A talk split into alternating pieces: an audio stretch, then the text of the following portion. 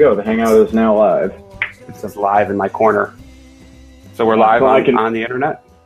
We are live on the internet right now, Pete. Wow.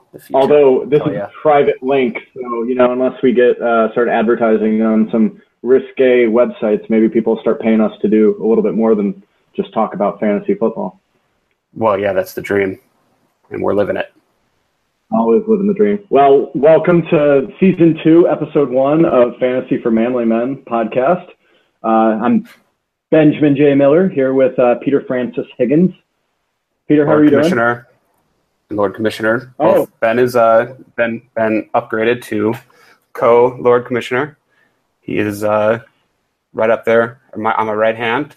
He's very good at all the science and computers and organizing everything. And uh, thank you for, for that, Ben. Just getting, uh, Yeah, getting started there. It's nice to have the recognition for setting stuff up, but I'm not excited for all the blame that is sure to come as well. I will pass all the Uh, blame on to you, as does Oh, every good fear.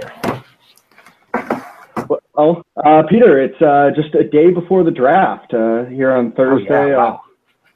I guess I August 24th, and the last weekend of August always is our draft day. And so, uh, tell us a little bit about where we're drafting this year. Well, we're drafting in Wisconsin again, as planned last year.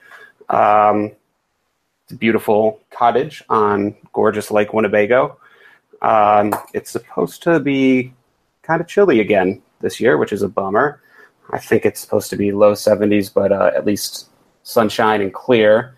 So uh, if we want to go out into the middle of the lake and get lost again, we're going to have a more difficult time with that because we'll have higher vis- visibility on the high seas. yeah, Um, the fog really kept us. The fog last year kind of kept us from uh, finding our way back, but always an adventure. Yes, a good a good seafaring adventure with all of the first mates. Um, so yeah, we got uh we got seven coming up again this year, seven draftees, but we're minus um, our three little helper bees aren't going to be in there. Willie, Gus, and Ian Swanson. Um, I have conflicting reports from uh, Gus and Swanee about why they're not going, but whatever. those those guys, I don't care. Um, their loss, and Willie is in uh, Old New Jersey for a wedding, I believe. So he's not going to make it. Um, but we'll have a good crew up there. Uh, Sean Carr is going to join us this year.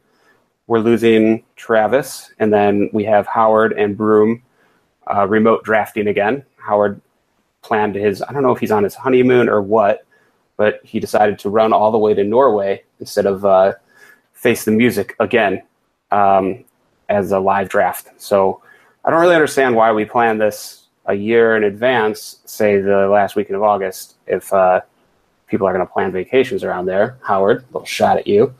Um, Yeah, and, uh, I, I deliberately I made sure that uh, not to plan my wedding over it. That was one of the possible dates next year we looked at, but uh, I made Oh. sure, well, yeah. and I will uh, sure not to have my honeymoon at that time too.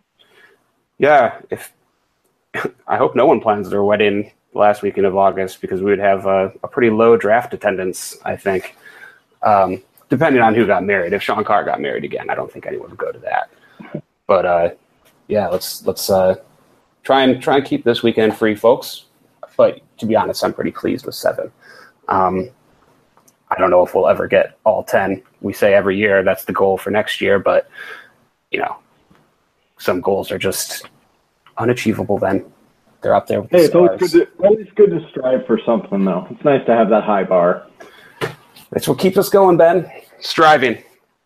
Speaking of a high bar, there's a couple uh, teams from last year who uh, just dominated the regular season and then went on to dominate the playoffs.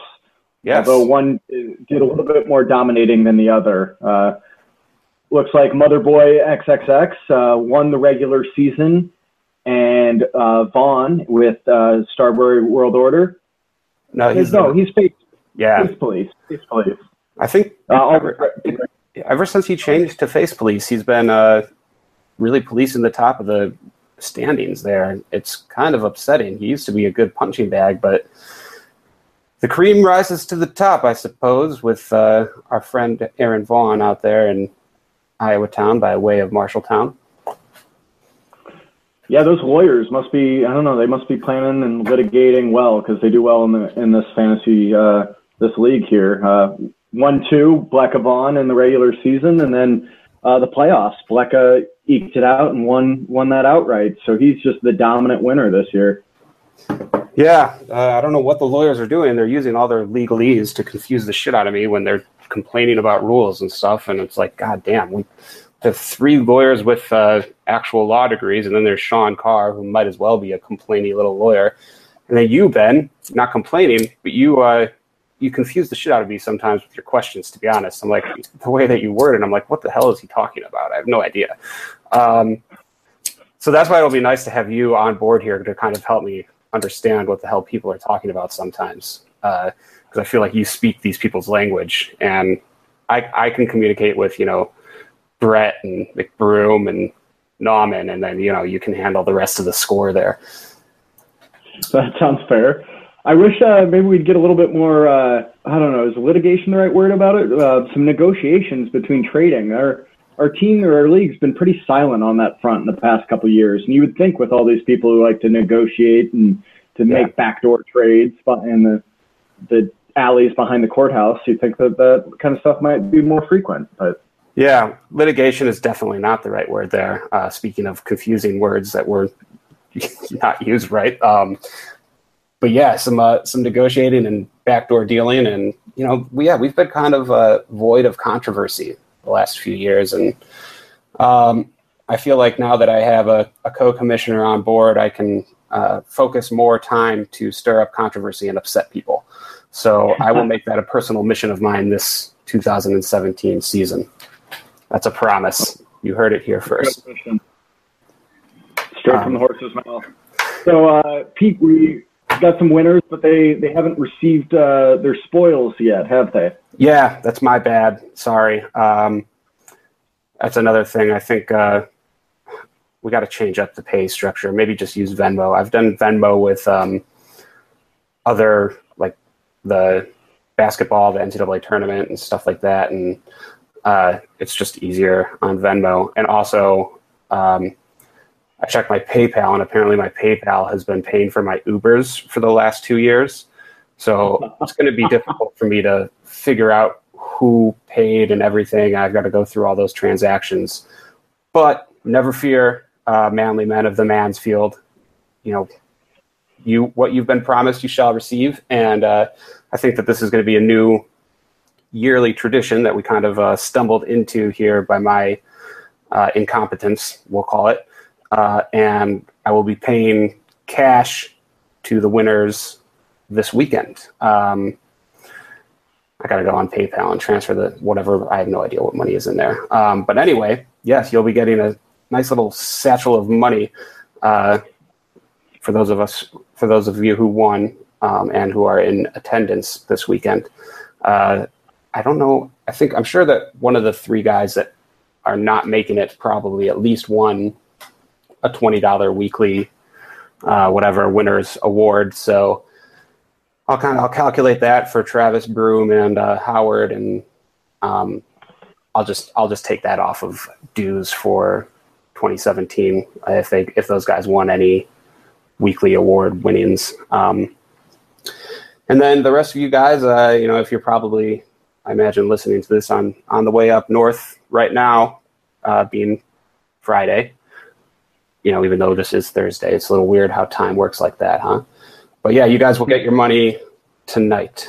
Um, and it will be presented when the crown is presented. I got to text Vaughn and make sure that he brings that crown back. Um, and uh, yeah, that'll be, I think that'll be fun. Kind of, uh, you know, it, I, getting money is always going to be fun, but I think getting the actual physical money, we can do a little presentation before the draft. Maybe when uh, we crown the Jerry Kyle King of the World crown or whatever we're calling it these days.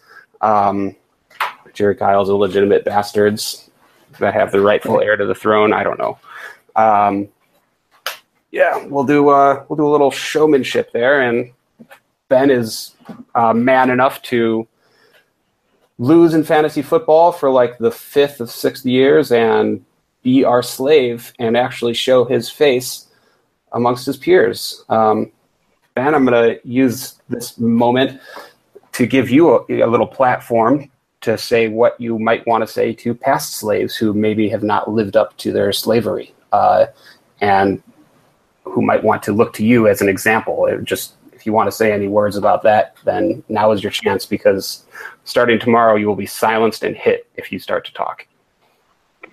Well, it's just uh, just sets a bad precedent. Um, this uh, the, the slaves who haven't shown up and who claim to be part of the executive branch are less and less respectable, much much like the, our current executive branch of the United States, and uh, just kind of uh, well, it's disheartening. And there are even clauses in the in the rules for um, little ways out of doing that if you're not uh, able to attend, and uh, some extracurricular activities you could do uh, as an alternative, but they haven't seemed to be wanting to take any uh, initiative to do those. And I think traveling in a foreign country might be a perfect opportunity to confuse people and talk about football that they would uh, would think references things like corner kicks and uh, goalposts. But uh, well, yeah. that's you know, it's just it's just disheartening, and uh, well, hopefully that'll change in the future. But I don't know. Uh, maybe maybe it's just uh, just not well, not up to the challenge.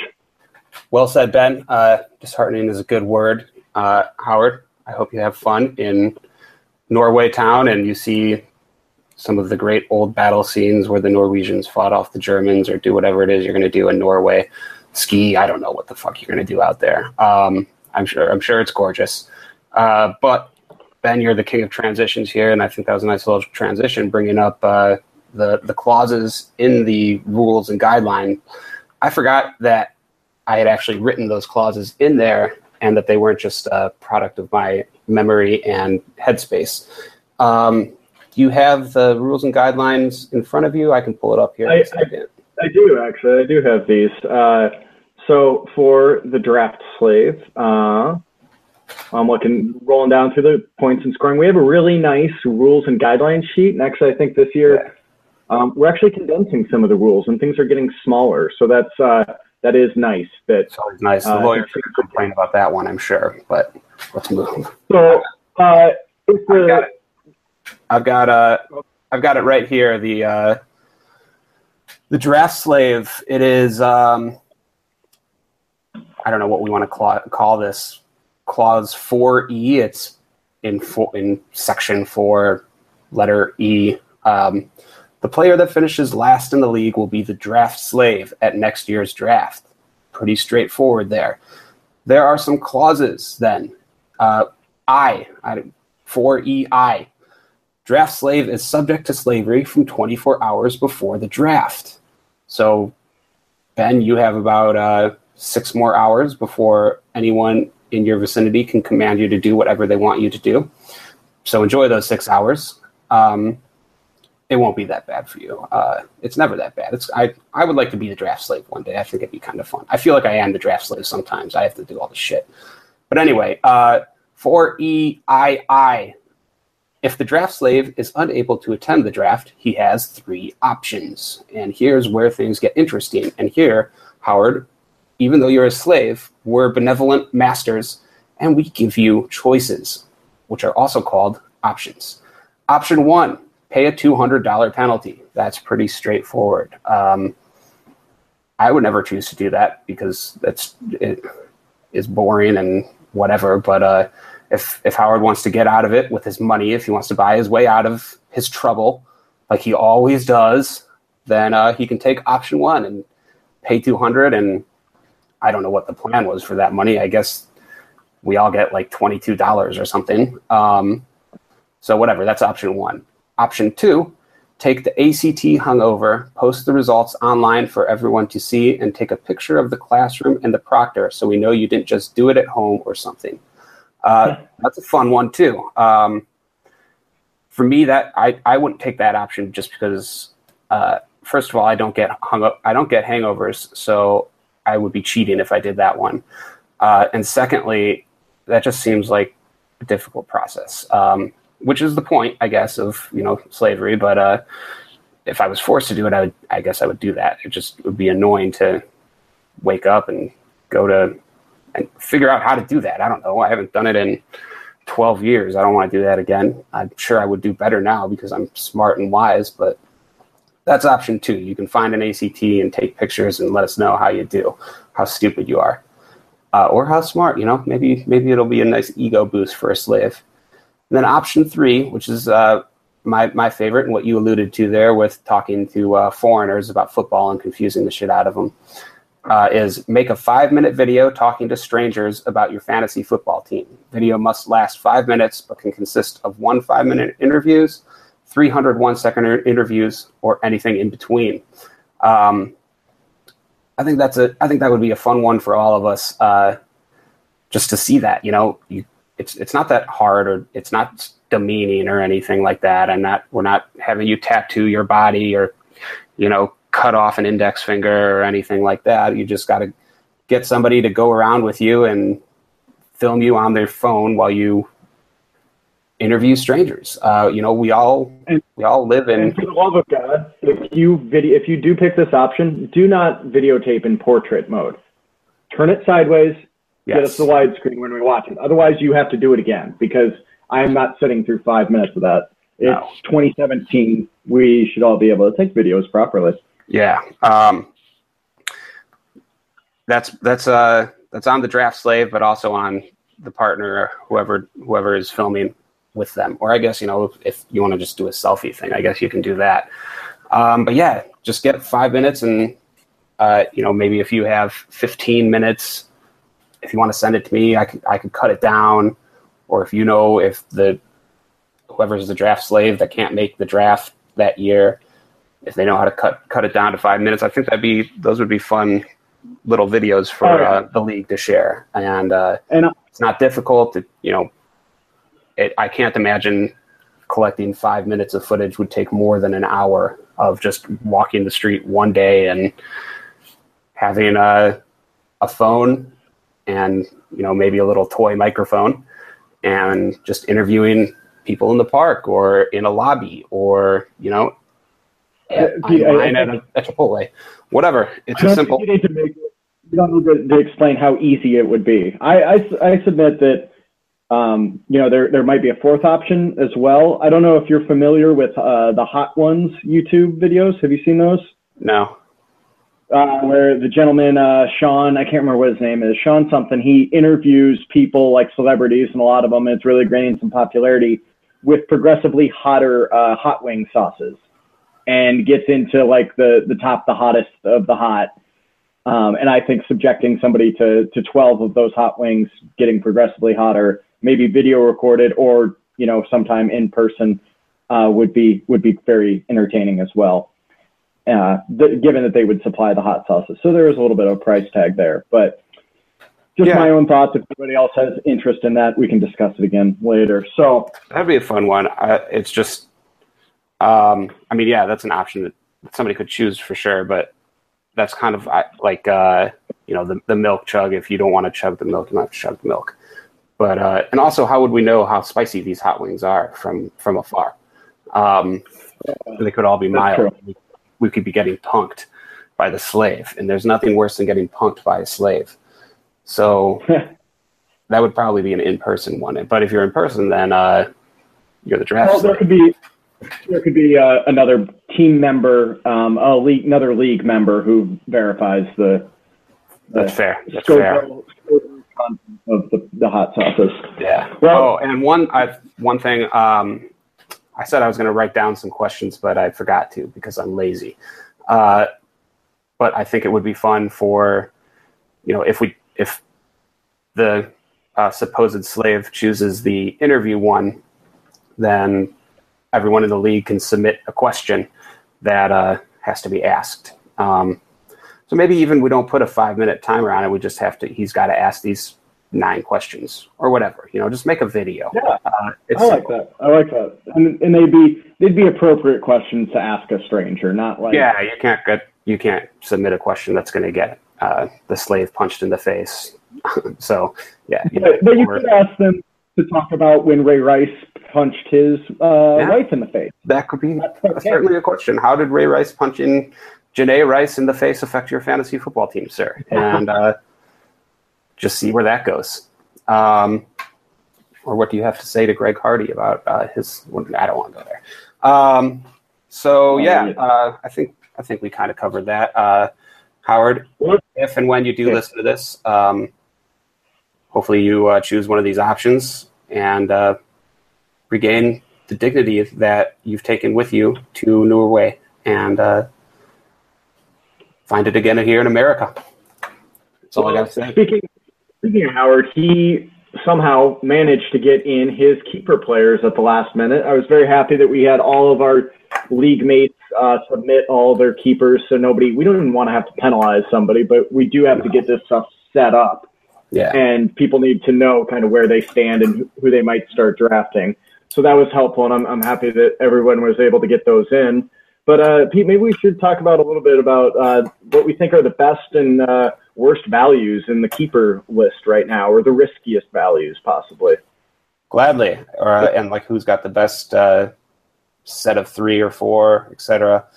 Um, I got I've got two notes that uh, stood out to me. The first one, Sean Carr keeping LeGarrette Blunt. Um, I get that the guy had like 20 touchdowns or whatever last year, but that was last year when he just fell into the end zone for the Patriots a 100 times. Uh, I don't even know if he, I don't know where he's playing this year. I, I don't even know. I remember listening. Philly? What? Philly? Philly? I have no idea. I honestly have no idea where LeGarrette Blunt is playing this year. I don't. I think I heard. Uh, I don't know if I was listening to ESPN Chicago or I just started uh, like two days ago listening to some fantasy podcasts. Um, but I heard I heard that LeGarrette Blunt was on the roster bubble wherever the hell he's playing. And when I was going through and taking away the keepers from the uh, pre-draft rankings, you know, I put them to the left so that I can't draft them. I couldn't even find LeGarrette Blunt. He was way the fuck somewhere down there. I, am not even going to bother because I'm not going to rank him. So I was a little surprised by uh, Sean Carr uh, keeping LeGarrette Blunt again. I guess uh, you know what this has been to me. This reeks of a classic robot trying to be a human move. He is pretending to be sentimental about how LeGarrette Blunt scored a whole bunch of points for him last year. So he's like, okay, maybe if I keep this guy for no reason, they'll think that I have emotion and that I feel like a connection to LeGarrette Blunt. Well, Sean, you didn't trick us. We know that that's just a falsehood and that this is just a ploy and that you're still a robot. You're not tricking anyone with keeping LeGarrette Blunt. sweet move, man. But uh, come opening day when LeGarrette Blunt is playing in the USFL, uh, no one's going to be tricked by your robot maneuvers. Well, sometimes you got to get, you know, try to be a little tricky with these keeper players. I mean, it's kind of a free pick essentially uh, for 10th round value, but there are some really good ones out there too. Uh, you know, Sean might be hedging his bets with Darren McFadden. If uh, Zeke can't get on the field anytime soon, uh, Darren McFadden could be a good one there. And I yeah. there's some other good running backs uh, that have been capped. Obviously, David Johnson, probably one of the biggest ones that uh, that Space Police are holding on to. Yeah, um, sure. Just going to keep paying off for years and years in the future. Mm-hmm. Well, I mean, running backs have uh, I don't know what the word is. Um, not attrition. Uh, attrition works, I guess. It, they're the, the least predictable uh, from a multi-season standpoint. Um, you know, a guy like look at Jamaal Charles. I'm pretty sure Jamaal Charles was a first round pick last year, and now he's backing up. I, I don't remember where Jamaal Charles ended up. I don't remember where he is either. Where is where is Jamaal Charles? He, I don't know, but he's not probably won't get drafted in our league. I think I'm sure he'll get drafted. I'm going to look up where Jamaal Charles is right now. Um, um, well, as you're doing that, uh, you know, there's some other players too that, uh, you know, like uh, the, another deep sleeper keeper. This is actually starting to pay off. Pete, I initially did not like this idea when we had four keepers and then also a deep sleeper keeper, but now mm-hmm. it's it's turning into a fun game with only three keepers and this one uh, opening up that fourth slot. But Dak Prescott, uh, looking really good. Uh, Carson Wentz, another deep sleeper keeper. Those are some solid, some nice yeah. gems that, that, people are getting there, and I think it adds some fun to it. Um, but uh, let me just kind of explain to people too how the deep sleeper keeper works. Yeah, real uh, quick. So, Jamaal Charles on the Denver Broncos. Now, everyone, oh, okay. everyone can go on with their lives. Thank so you. You're going to explain. You're going to explain the deep keeper sleepers. Yeah. So, apparently, there's you know, still quite a bit of confusion surrounding that. 19th round of the draft, the second to last round, pick one player that you don't put on your team that you just have rights to for the next year's draft. And if you want to keep him next year, uh, you get to keep bring him in as a 12th round uh, pick, and he can be your fourth keeper slot. Then, if you want to keep him again the next year, uh, you he moves to 10th round value, and 10, 10 round value is where all the keepers start out if they weren't uh, unless they were drafted in an earlier round. Yeah. So from now on, 12th rounder. Anyone drafted 12th round or undrafted is slotted at, at 10th round. Mm-hmm. Exactly. So that's, that's where the keeper sleepers move. Yep. And now from here on out, every keeper will advance two rounds each year kept. Mm-hmm. Uh, this year is a little little weird because that rule was introduced. So people who are already kept once only advanced one, but this will simplify things so everybody moves up two years and there is no shelf life on keepers. You can keep them as long as you want, but they will advance two rounds and uh, you can even keep them in the first round. Uh, I know Adrian Peterson got kept a couple of years when he was really high performing, so mm-hmm. and that mm-hmm. worked out. Um, so those yeah. are kind of the little changes for that. If you and you know, I'm sure one day this will get brought up and be confusing. Um, not this year, but one day. Uh, if you do have two first round keepers, um, you can keep both of those guys. You just you give up your first and second round pick. Uh, there's no uh, shelf life, like you said, on on a keeper. They can they're yours in perpetuity. So if you have guys, what that is a good point. That's a great point to bring up right now because actually I hadn't thought of that. So first and second round pick, even if they both have a first round value. Yep, yep. The the keepers. That's that's why I like keeper leagues uh, because I like. Uh, I and you know it's not just fake sentimentality like Sean Carr. I actually like uh, keeping my players. Um, you know, I had Marshawn Lynch for several years. I've still got I've had AJ Green every year of his career, and I get to follow these guys' individual careers, um, which is fun. Which is you know, I think the best part of fantasy football. You know, that and fucking around with your friends, but getting to root for individuals as players uh, is a lot of fun. So yeah, you, the the keepers are yours for however long you want them. Um, and don't forget the keepers make great trade fodder. Uh, Howard and I had probably one of the only trades last year, but I got uh, Terrell Pryor out of it, and he got Ezekiel Elliott and made a push for the, the playoffs and the championship last year with that. So they're they're good uh, trade bait and uh, can work out beneficial for both sides. So don't forget about using those. Yeah, definitely. Um, so let's talk a little bit more about who is keeping who. And uh, I had one one more note here that I thought was uh, kind of a bizarre omission uh, as a keeper, and that was Derek Carr. Uh, I think McBroom had uh, Carr. Let me check that real quick.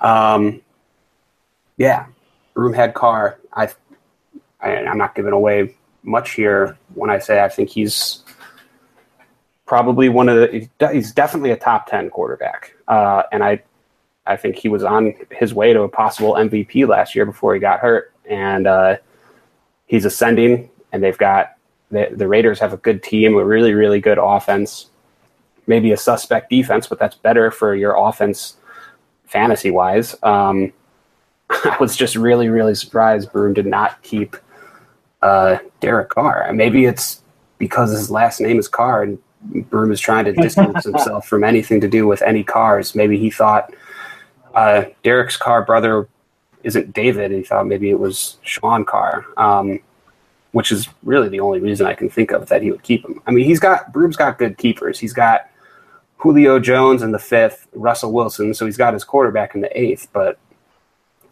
uh, keeping Derek Carr, I don't know where he would have what he would have cost McBroom. Um, I think he would have cost him like a fifth, fourth or fifth rounder. Uh, I would have done that. And then instead of that, though, he he picked he's keeping Jay Ajayi Ajayi in the uh, in the ninth round. Who's a who's a yeah. solid player, but you know one of the he's probably a top ten running back, probably. But like we were talking about earlier, running backs jump around from year to year, and you can usually find solid value for a running back on the waiver wire at some point in the season. Um, or later in the draft, whatever. Uh, I I just I would I would keep Derek Carr if he was on my team for sure. Yeah, Carr would have been a, a fifth round uh, value for uh, McBroom, and and yeah, maybe man. he decided. Well, maybe he decided since he already had Julio Jones there, then then it would have been a fourth round pick. And Still. I agree. You could have two top ten quarterbacks with Russell Wilson and Derek Carr, and get them in the fourth and eighth round, and just be set. Yeah. And the running back is it's it's iffy. Um, but I don't know. We, we, I mean, it's all prediction and uh, anticipation. You can't really know. But nobody knew Jay Ajayi was going to be any good at the beginning of the season last year. No. Uh, he was suspended for, for a game. I, he's, he's a little troublemaker. Um, yeah. But yeah, then he really came on strong. I think what he had like 200 something yards against the Steelers one game and I think he went back to back 200 yard games at one point. Um, yeah, so he's a good player, but in a two quarterback league, uh, Derek Carr is the, the better value. Yeah. So well, any we'll, other we'll uh, keepers? Any other ones you want to talk about that uh, um, stick out?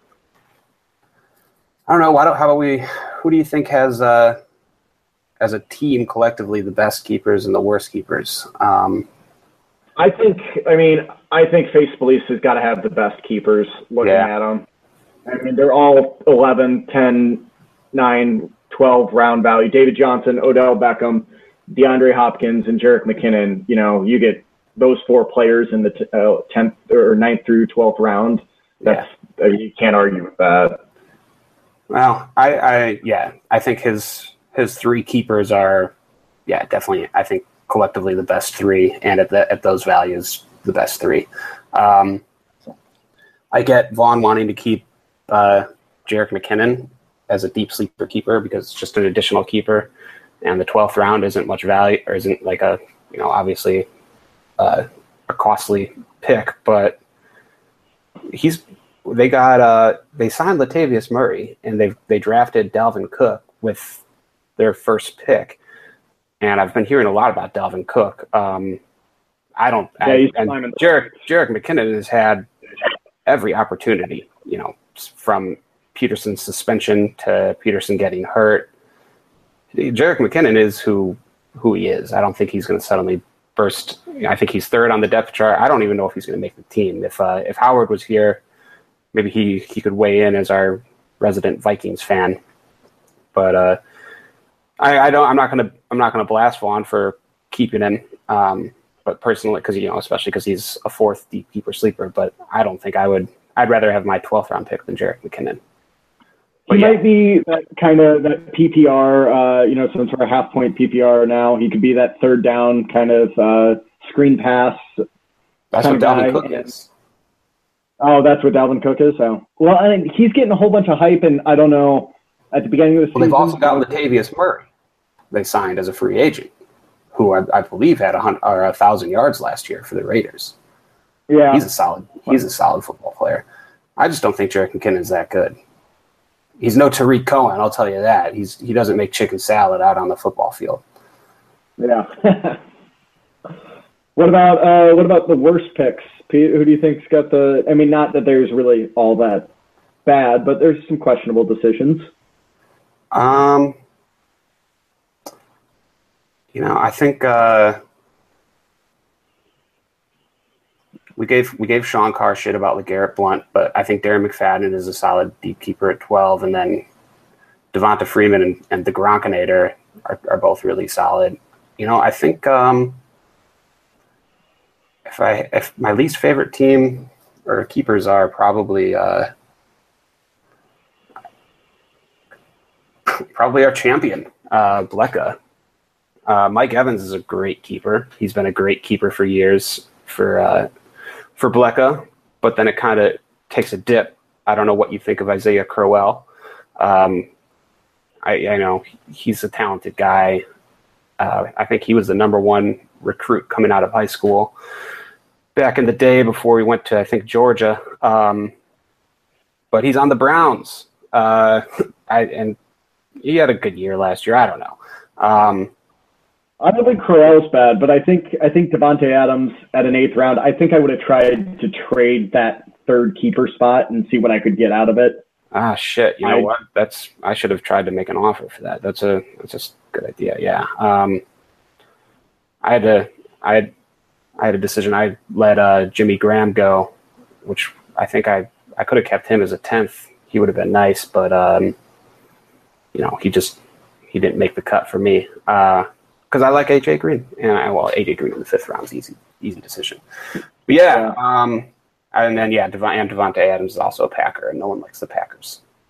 hey, I'm excited to be up in Packer country. It'd be good to be around my people. Ugh, your people are fat and ugly, Ben. hey, never said the women were great. They make good cheese though, and we're gonna eat plenty of that this weekend. Uh, yes. Speaking of that, I'm gonna get. We'll do burgers and brats and grill those out Friday night. Just, uh, I guess that really has nothing to do with keepers, but I just, I just thought about cheese, so I thought I'd mention it.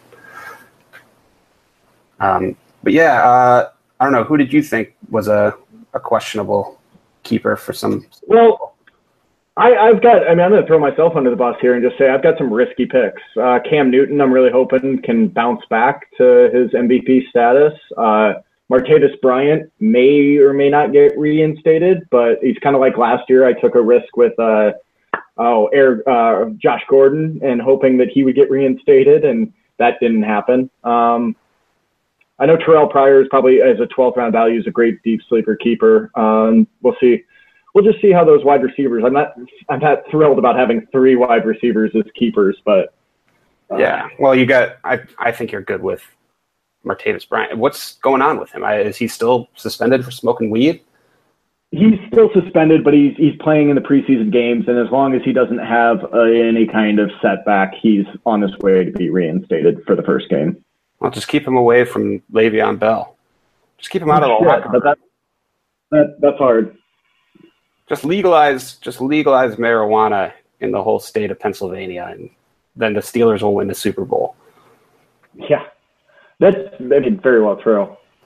Um, well, uh, I, I, saw you. I, here's one that I was surprised about. Uh, you had Jameis Winston, but then I realized you picked him in like the second or third round last year.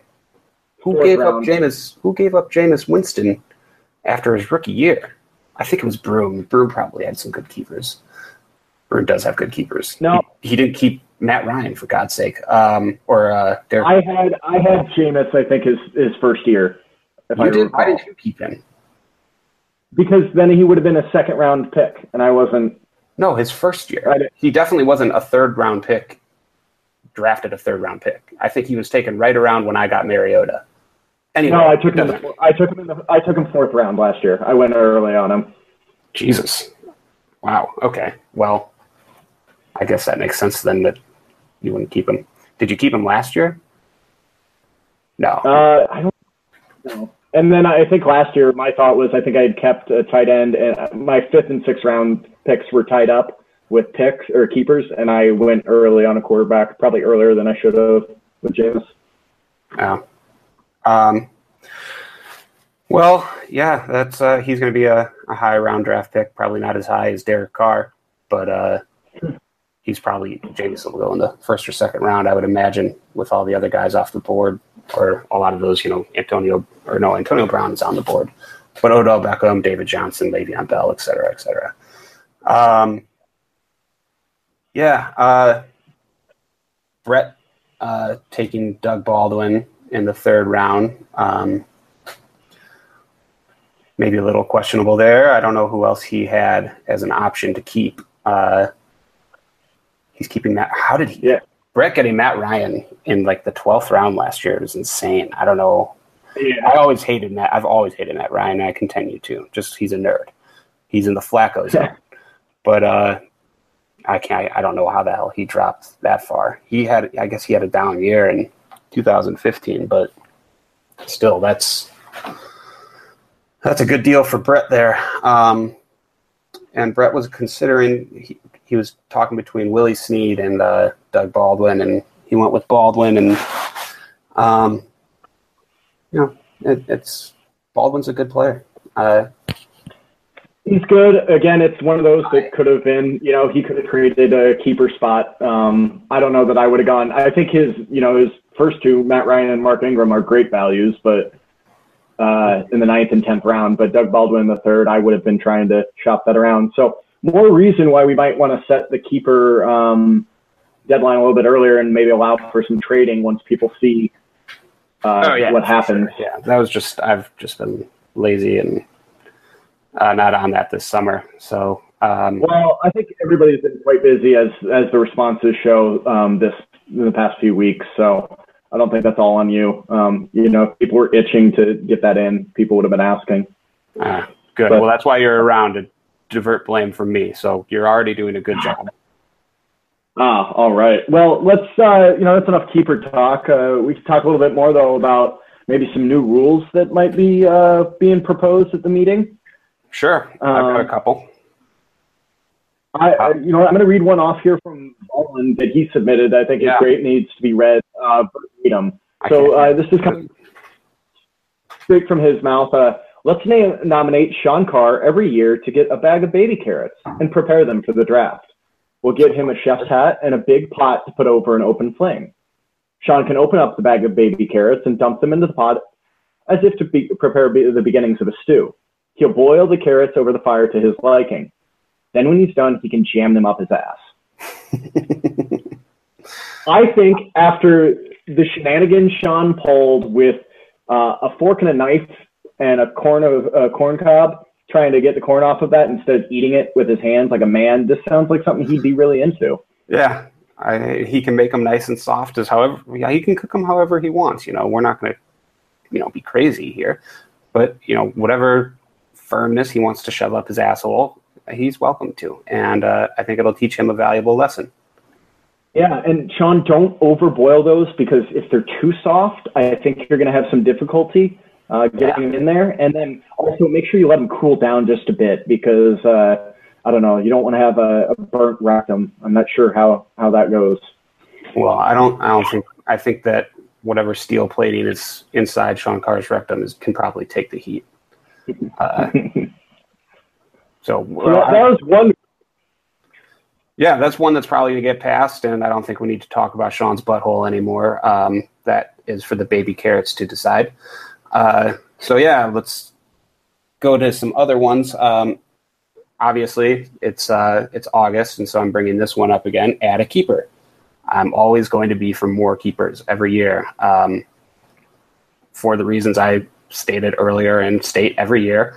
Uh, I like to have players to root for, and I just like to have consistency in the same players. And I know the argument is um, that it creates like dominant teams, and that is true to an extent. Uh, yeah, like Vaughn's got some great keepers, but Vaughn was at the bottom of the barrel for years, um, and he's switched around. Uh, and you know, we don't really know what these players' careers have in store. There have been numerous players that have looked like they've had the, the brightest of futures, and then two years later are nowhere. Um, you know, we talk about Jamaal Charles and Adrian Peterson both being in the first round last year, and now they're not anywhere near first round discussion. Uh, o- Odell Beckham Jr. I never remember what the hell OBJ Odell Beckham. Yeah, OBJ, whatever. We're we're so lazy with nicknames as a society this, these days. It's so annoying. We need better sports writers to come up with better nicknames. That's why I thank God for Tarik Cohen. He's got like seven nicknames that are awesome: Chicken Salad, Big Daddy, the Human Joystick. He's going to be fun. He's going to be a fun player. But anyway, um, what was I saying? Something about uh, oh yeah, like Well, I'm. I'm gonna push. he's a head case, and who knows? Yeah, he's one of the most talented players in the NFL. who knows what's going to happen? David Johnson is a running back. Running back careers are so hard to predict. Uh, so I, let, I let me, let me that, push back on you here, though. I'm going to push back on you a little bit, Pete, because yeah, we're ahead. complaining a little bit about the draft and you know not having a full attendance. I think if we had up to five keepers per team, that the draft would no longer be valuable to people to to make an effort to come.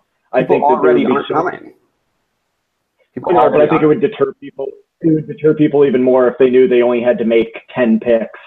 Um, okay, that's exaggerating. If they only had to make twelve picks instead, um, and that all the players that they were, you know, wanted to get, not all, but a lot of them were were gone. Uh, I think that it would be harder to make the draft, uh, and people would start somebody people would start auto drafting, which would be just the downfall of all society. Yeah, I don't think that's going to happen. I understand your point. No one's going to auto draft. That's ridiculous. Uh, Howard might have to this year. We don't know what's going on with him. Um, but I don't know. The draft to me isn't about so much the draft. It's about getting drunk and eating meats and hanging out with uh, people you don't get to see too often. Um, so this is true. It, it, it, whether or not I'm drafting uh, ten or twelve players or 13 or 14 um, doesn't really matter. I mean, I'll still go wherever we draft. If we want to do it and keep doing it in Wisconsin, obviously we're welcome to. If we want to switch it up sometime, we can do that. Um, I just I just like keepers and uh, I like rooting for the same player. So that's why I'm I'm always going to advocate for more keepers. Uh, I think four is a good number, with, and then the deep keeper is a possible fifth. Uh, I think what do we have? Four deep keepers kept this year. Um, so I don't know. Uh, I've I repeat myself every year on this. People know my arguments. Um, I like I like keeping players, and so I'd like to keep. Uh, I'd like to add a fourth keeper again. So we'll, right. we'll put that to vote when we vote and see where what happens. Probably we'll get turned down again, I'm sure, but I'm going to keep doing it. Um, well, that's the beauty of democracy here, Peter. What else you got up your sleeve for new new rule changes? Um, all right, I got uh here's a couple that are kind of in the same vein, and will definitely add to the confusion, but uh, and we'll probably get turned down, but I like them. Um, I say we keep the two year or the two round uh, penalty up until the player passes the fifth round, and then it goes back to one, um, just to hold on to players for longer that you really like. Uh, you know, argument goes back to the same of liking the same player and wanting that player on your team. Um, and then it, you know, once it once it gets to the fifth round, that's when it's really, uh, you know, you're making big decisions. When when they're back in the 12th, 10th, you know, a lot of these guys are 10th rounders. Uh, two rounds is, is plenty, you know, that's, that's, I think that's a really good rule. But I think once it gets closer up to the, the top of the draft there, it allows you to keep the players that you like and that have been on your team for so long. Um, and yeah, so that's just, that's just one idea kind of in the same vein as that one is, um, it costs you two rounds for the first two or three years that you keep a player. So let's say, you know, let's just use Jordan Howard as an example. He's on my team. I got him, I don't know, later in the draft last year. He's a 10th round keeper this year. Uh, so then next year he's going to be an eighth round keeper. Then he'd be a sixth round keeper and then he would be a fifth round keeper after after or you know he'd go up to four and then he'd be a three so after two or three years of keeping a player you know you've shown yeah you really like this player you get you're loyal you've been loyal to this player and uh, you've liked having this player on your team then it, it goes to a one round penalty so it's kind of the same as uh, after the you know once a player crosses the fifth round threshold they're a one uh, one round penalty a year um, rule. You know, it's th- those are kind of the same. It's it's two to three years as two round penalty, or after the fifth round, it's a one year penalty. Um, so yeah, I, I don't know what people think about that. It's something to stew on and I think talk about it tomorrow I, night. I, I think there's some merit to them. I think the first way sounds a lot easier as far as the co-commissioner trying to Oh, yeah. track for sure. is easier to figure out the fifth round rather than how many years somebody has been kept. Uh, is frustrating. I know that, and people, it, it's hard to keep that transparent for everyone to know that you know it's it's being accounted for. But those Yeah. are some possibilities. Anything else you got? I got I got one other idea myself. Um, is yours about keepers? Because that's all I got for keepers. I got a couple more ideas, but if No, mine's not about keepers. Uh, mine is uh, changing the payout um, way. This is just a, an idea to throw out there. I've seen testing the waters with the rest of the uh, league um, about that it's not the top uh, team, top highest scoring team each week, but that there's a little bit more variability um, where week by week it might be the highest scoring wide receiver or uh, the team with the largest margin of victory or the highest scoring um, wide receiver set, uh, smallest margin of victory, those kinds of things, just to keep it interesting and and uh, help some of those teams that maybe aren't uh, winning every week or don't have a chance to have all the studs uh, put up high points might be able to get some payouts as well. all right, um, I'm into that idea. Uh, as long as as co-commissioner, you are the one who goes through at the end of the year and figures out what was the uh, rule for that week and who was the winner, because that's not Okay. something I'm going to do. um, I'm not going to. It's annoying enough to just go through and see the highest point total and then calculate. Well, it, that's really not that annoying, but that's that's as much work as I'm willing to do. Uh, so if that's something that you want to do, then uh, yeah, I think that could be an interesting interesting thing. Um, and might affect people's lineups too. Like if we're doing most points for wide receiver, that might affect uh, your flex decisions. Um, or I don't know how you'd want to do it, but yeah, that's that's something we can talk about tomorrow. I think that's a that's an interesting little twerk there, tweak. Um, yeah, I like it. Uh, All right. I think that's What else you got? discussion. All right, I got a couple of points. Um, I think maybe I, you know, I've always been a big advocate for bonus points and continue to be, but I think it's, I think maybe the uh, the bonus points for the the yardage bonus for receivers, tight ends, and running backs is uh, is a little much. Um, I don't have. Let me pull up the league rules and guidelines real quick and see. Um, yeah, you get two, three, and five bonus points for 125, 150, and 200. Um, I don't know. Maybe make those thresholds higher or bump the points down. Um, the bonuses down a little bit. Because remember now, you get those are cumulative. So if you get 200 yards rushing, you don't just get five bonus points, you get 10 because you get the 120. You've obviously passed 125 and 150, so you've got those five bonus points. And then the the crossing at 200, you get you get 10 bonus 10 yardage bonus points.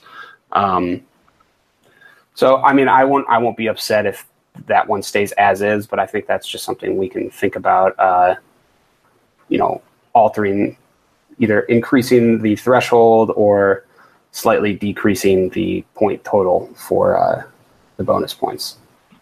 Okay. Uh, that I understand that. Um, makes uh, makes it a little bit better. Uh, evens the playing field from the the studs just running away with uh, certain Yeah. games. yeah, I mean, while while I do, and like my argument for the bonus points is, you know, if a if a running back has 200 yards and doesn't get into the end zone, um, he should be rewarded for those 200 yards because he, even though he didn't score a touchdown, 200 yards. If you have 200 yards on the ground, your team is most likely going to win the game, and uh, you should you should be rewarded for that. Um, I just think that you know it's a little much what what our current setup. Um, so we'll talk about that. Uh, I also I have a couple defensive adjustments. Um, I see we do four points for a safety. I think that's a little much. Uh, I love defensive scoring. You know, I've been a big implementer of you know making it so that our defenses score more points on average than any other league I've been in, which I really like.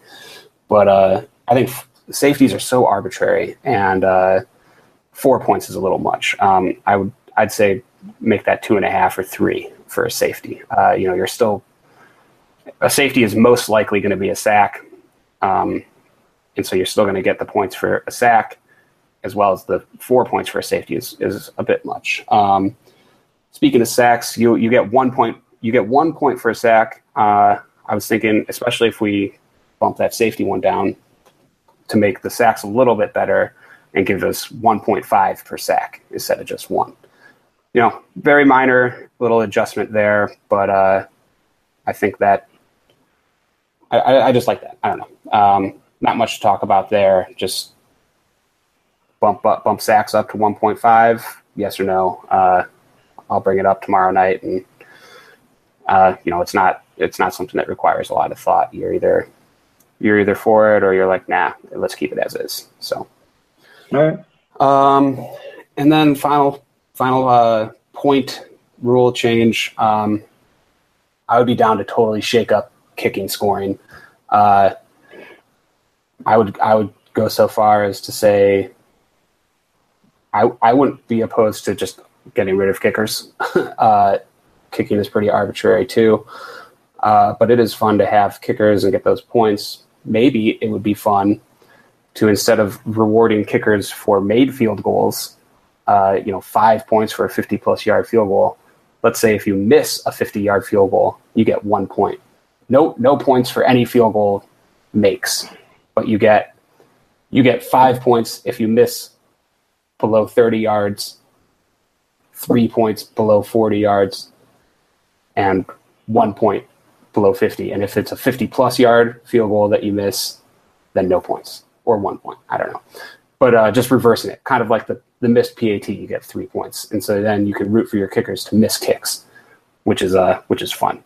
And then I would then I then I won't be drafting the Bears kicker every year because uh, I want I would want my kicker to miss kicks.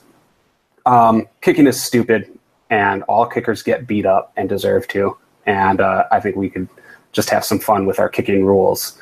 So I don't know if uh, that one's going to fly over. Maybe with some of the weirdos we'll like that. Some of the traditionalists probably won't. But uh, I don't know. I think that could be a fun little twerk. Try it out for a year, see how it goes. Uh, get people upset. I, I, just think it's fun to root for failure. You know, everyone loves a good little bit of fraud, so why not? Yeah.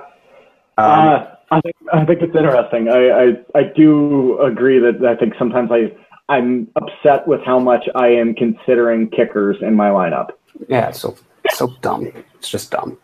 Uh, you know, I don't even draft kickers. Uh, I just pick somebody up randomly at you know the the day before the first game. I decide who I don't want on my team anymore, and then I switch them for a stupid little kicker. Um, or punting. I'd rather even do punting than kicking. Uh, because well then whoever drafts Pat O'Donnell on the Bears is going to win the league. So maybe we can't do punting. But anyway, yeah, I'd be up for a shakeup of kickers. We can uh, we can discuss that again tomorrow night.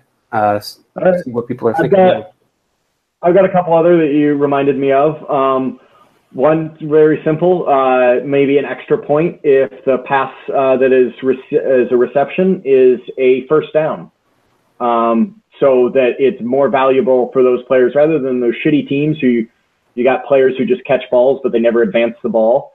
Uh, mm-hmm. Might be an extra point or a half point or something if it's a first down. Uh, so they get rewarded for keeping the chains moving. Yeah. Um, the other one that I had brought up, I think, in the podcast last season was also that maybe moving from the waiver wire priority list to an auction um, set format. Oh, so yeah. that you uh, are, you know, you have a budget of a hundred or two hundred dollars. Everybody has the same budget, and you auction, uh, you put in your bids for players that you want. So that way, it's uh, a little bit more evenly distributed. People can figure out how they want to spend their auction bucks, and it's not just about who's putting in the priorities and who's not. Um, yeah. Because sometimes there's, there's people who don't pay attention. But that would be a kind of a change up that we haven't really done any auction style. and then finally, I think that this should pass unanimously, and I'm hoping that I can figure out Yahoo to be able to do it. But I think if the defense that you're playing against scores, so let's say they get an interception, a pick six, or a blocked punt for a touchdown, that that does not count against the team defense who you're playing. Um, Oh, so yeah. let's I say think it does. I think that's already in there. I, I no, don't. No, I'm pretty sure that it's just overall score, and it's it's really frustrating I don't- to see. Well, we can look into that. I, I, I think you are. I don't think you're right about that. I think that. Uh, I, I think that the six points for the touchdown doesn't count, but the one point for the the extra point after the touchdown does count against you. I, I don't think. I think that already happens. Um, but we can look Well, into at least we're in we're in agreement, and I think most people would be in agreement about Oh, that totally. too. Your, Yeah. your team defense shouldn't be penalized when they're not on the field. Right. Yeah.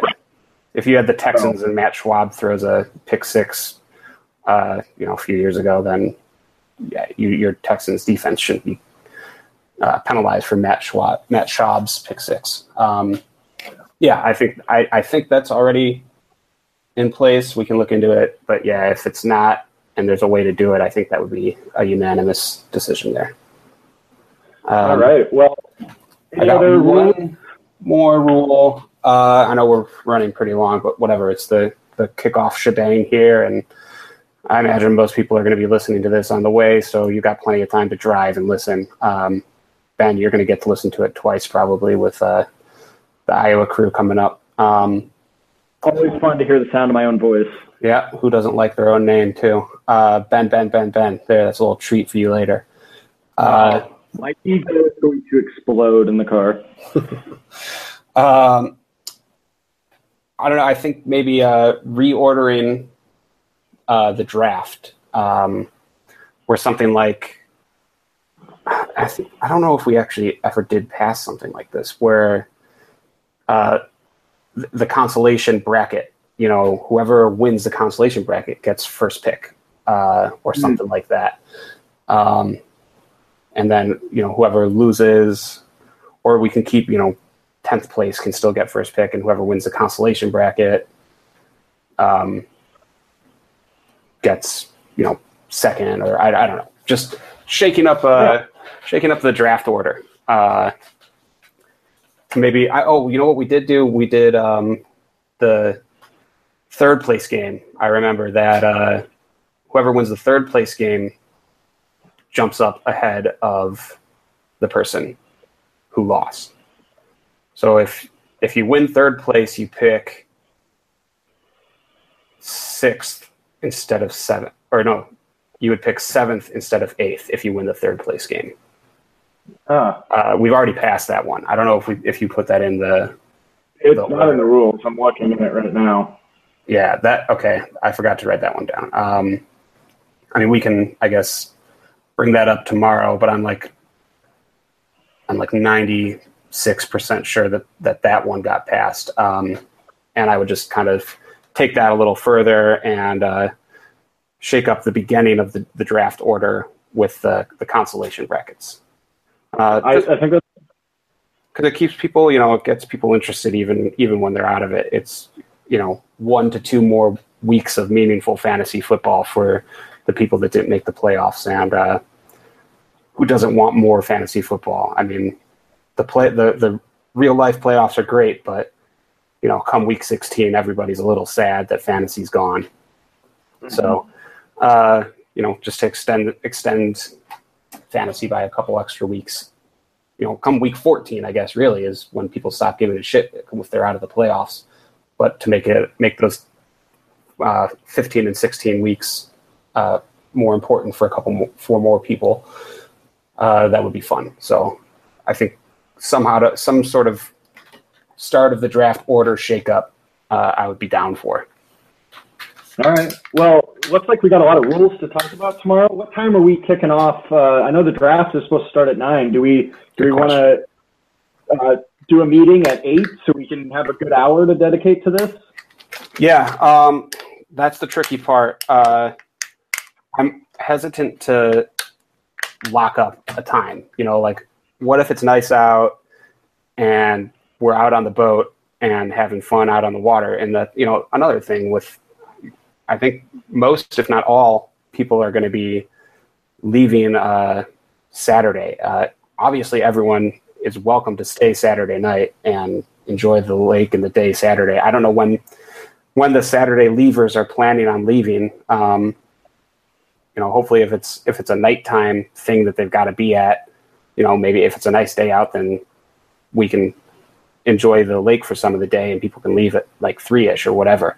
Um, but anyway, I'm getting sidetracked here, as often happens with my disease.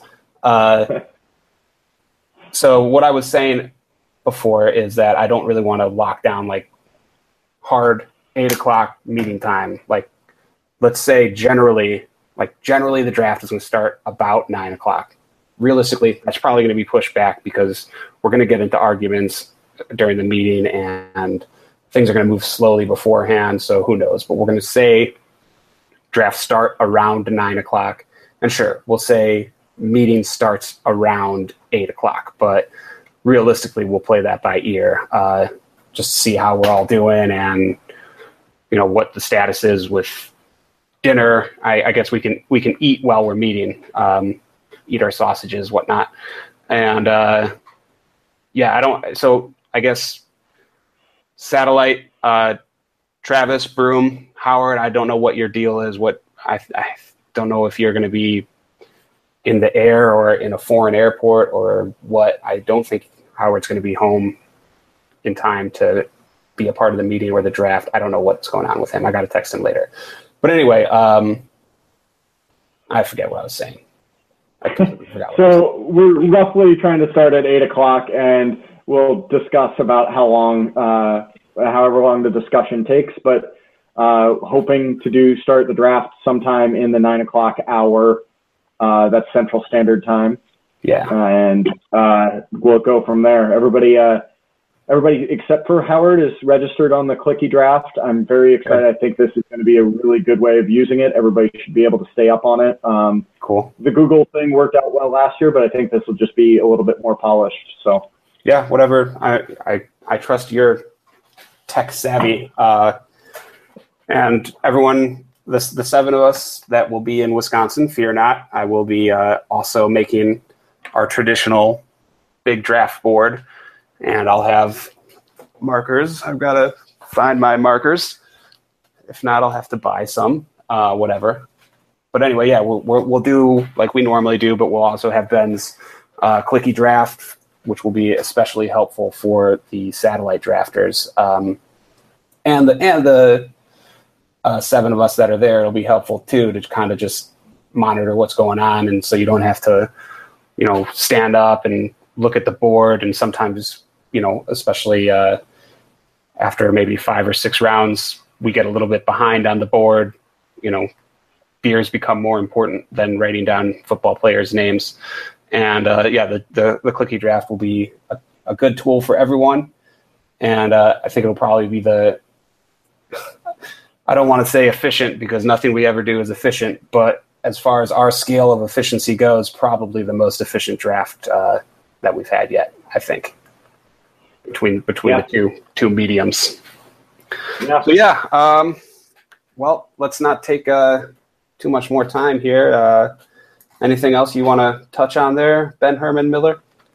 No, no. Uh, just uh, thanks to everybody who's listened and made it all the way through here, and uh, hopefully I can get this uh, up here tonight. So on Thursday, and everybody will have it waiting for them for their ride.